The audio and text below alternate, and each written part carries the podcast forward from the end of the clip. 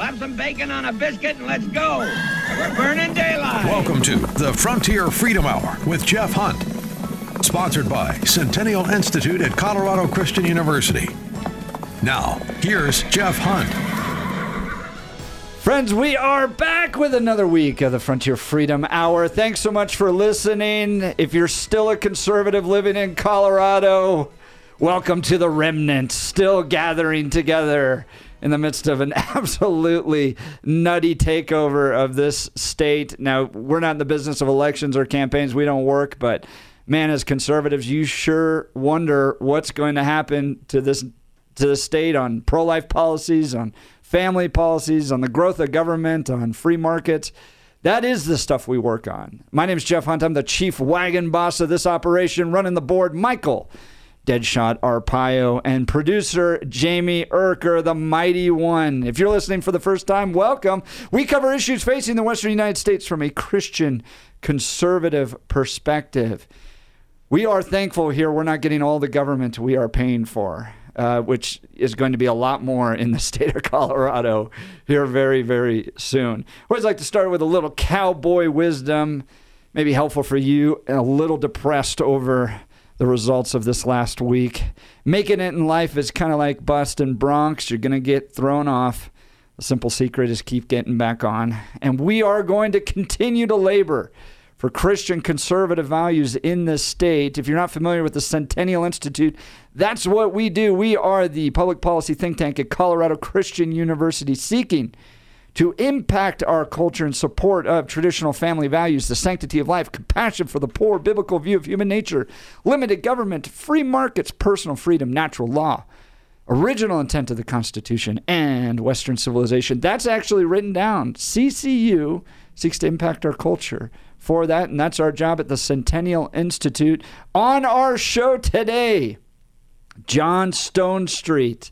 I love this guy. And speaking of, of names and cowboy names, I was looking up the etymology of Stonestreet. The surname may be topographical for someone who lived by a Roman or paved road or habitation from a place known as Stone Street in England. They even have a I saw found like a like a arms, a coat of arms. Stonestreet's like a royal name, I think, maybe. He serves as the president of the Colson Center for Christian Worldview.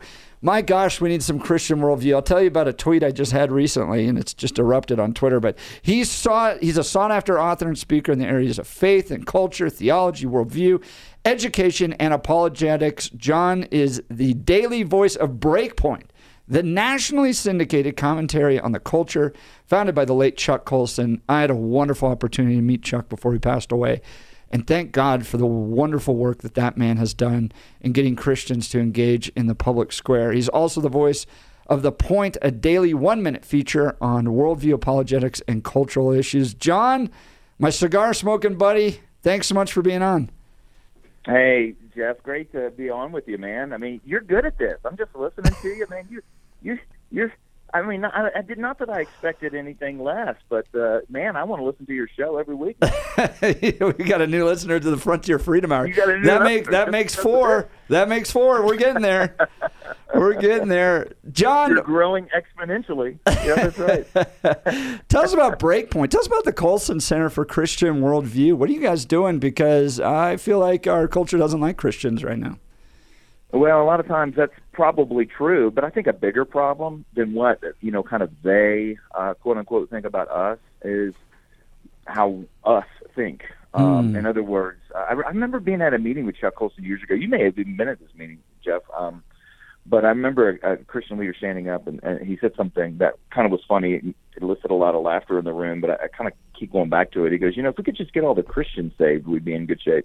and what he meant was that what he meant was essentially uh, what something that Chuck used to say is that the most important thing right now is for the church to be the church. Amen. And right now, the church is not the, like the church. A lot of times, the church thinks like the rest of culture. The church is full of people who are secularists with a twist.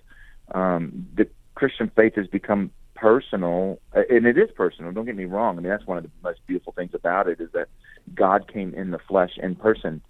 But um, we've made it private, In other words, as as if the truths of Christianity are, are personal, private preferences, and not actually public truth claims about life in the world. You know, when it comes to, for example, when life begins, what gives us human value, uh, what who we are as male and female. Um, you know, the, the idea that we have a, a moral conscience and, and, and a level of moral freedom that needs to be protected and preserved from from, from the state. Uh, the idea that we're not economically determined creatures, but we're worldview determined creatures. Mm.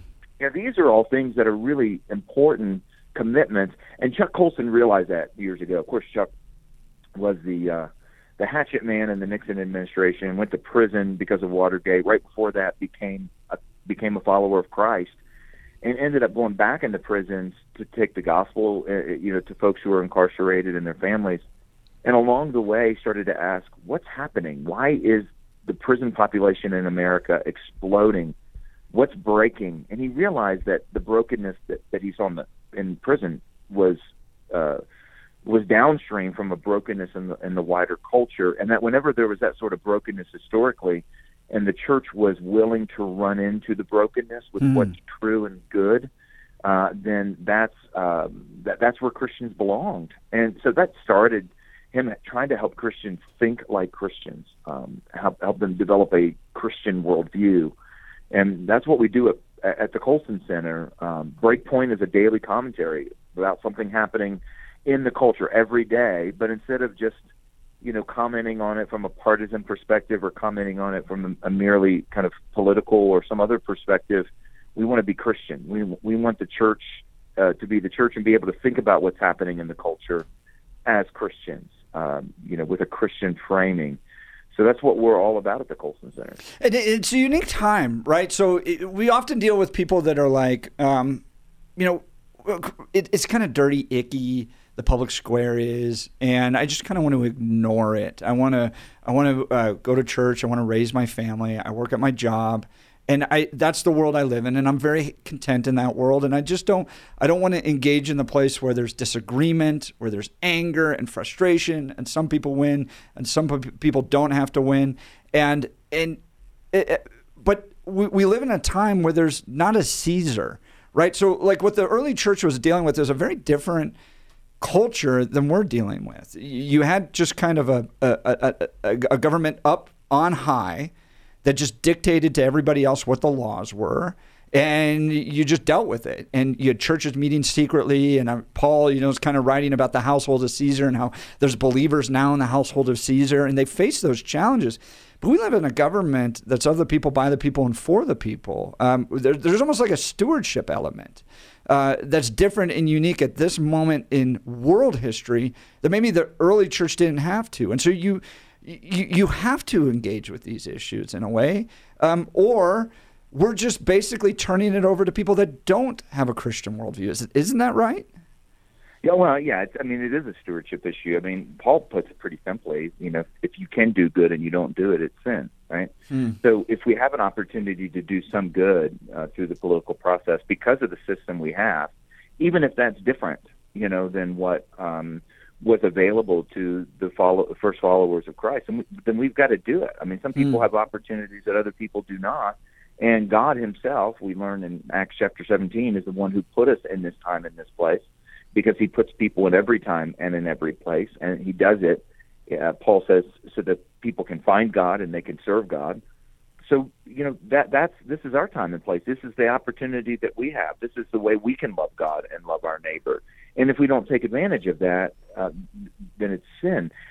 Because like this stuff really matters. I mean, policy really matters. Who leads really matters. Now, you know, there's the opposite mistake of thinking that, you know, as Chuck Colson used to say, you know, kind of thinking that salvation will come in Air Force One, or you know, for that for that matter, you know, from a remade Supreme Court or whatever. No, no, politics can't do everything. Yep. And that's another thing that we should talk about, which is, you know, living in a time where, and I don't mean just Christians, I mean culturally speaking, politics is taking too much uh, of our, our time, attention, claiming too much territory, sucking all the air out of the room, and our culture is becoming really, really thin because so much weight is being put on politics. But the answer to that is not to, you know, to to, to get out of the to get out of the process.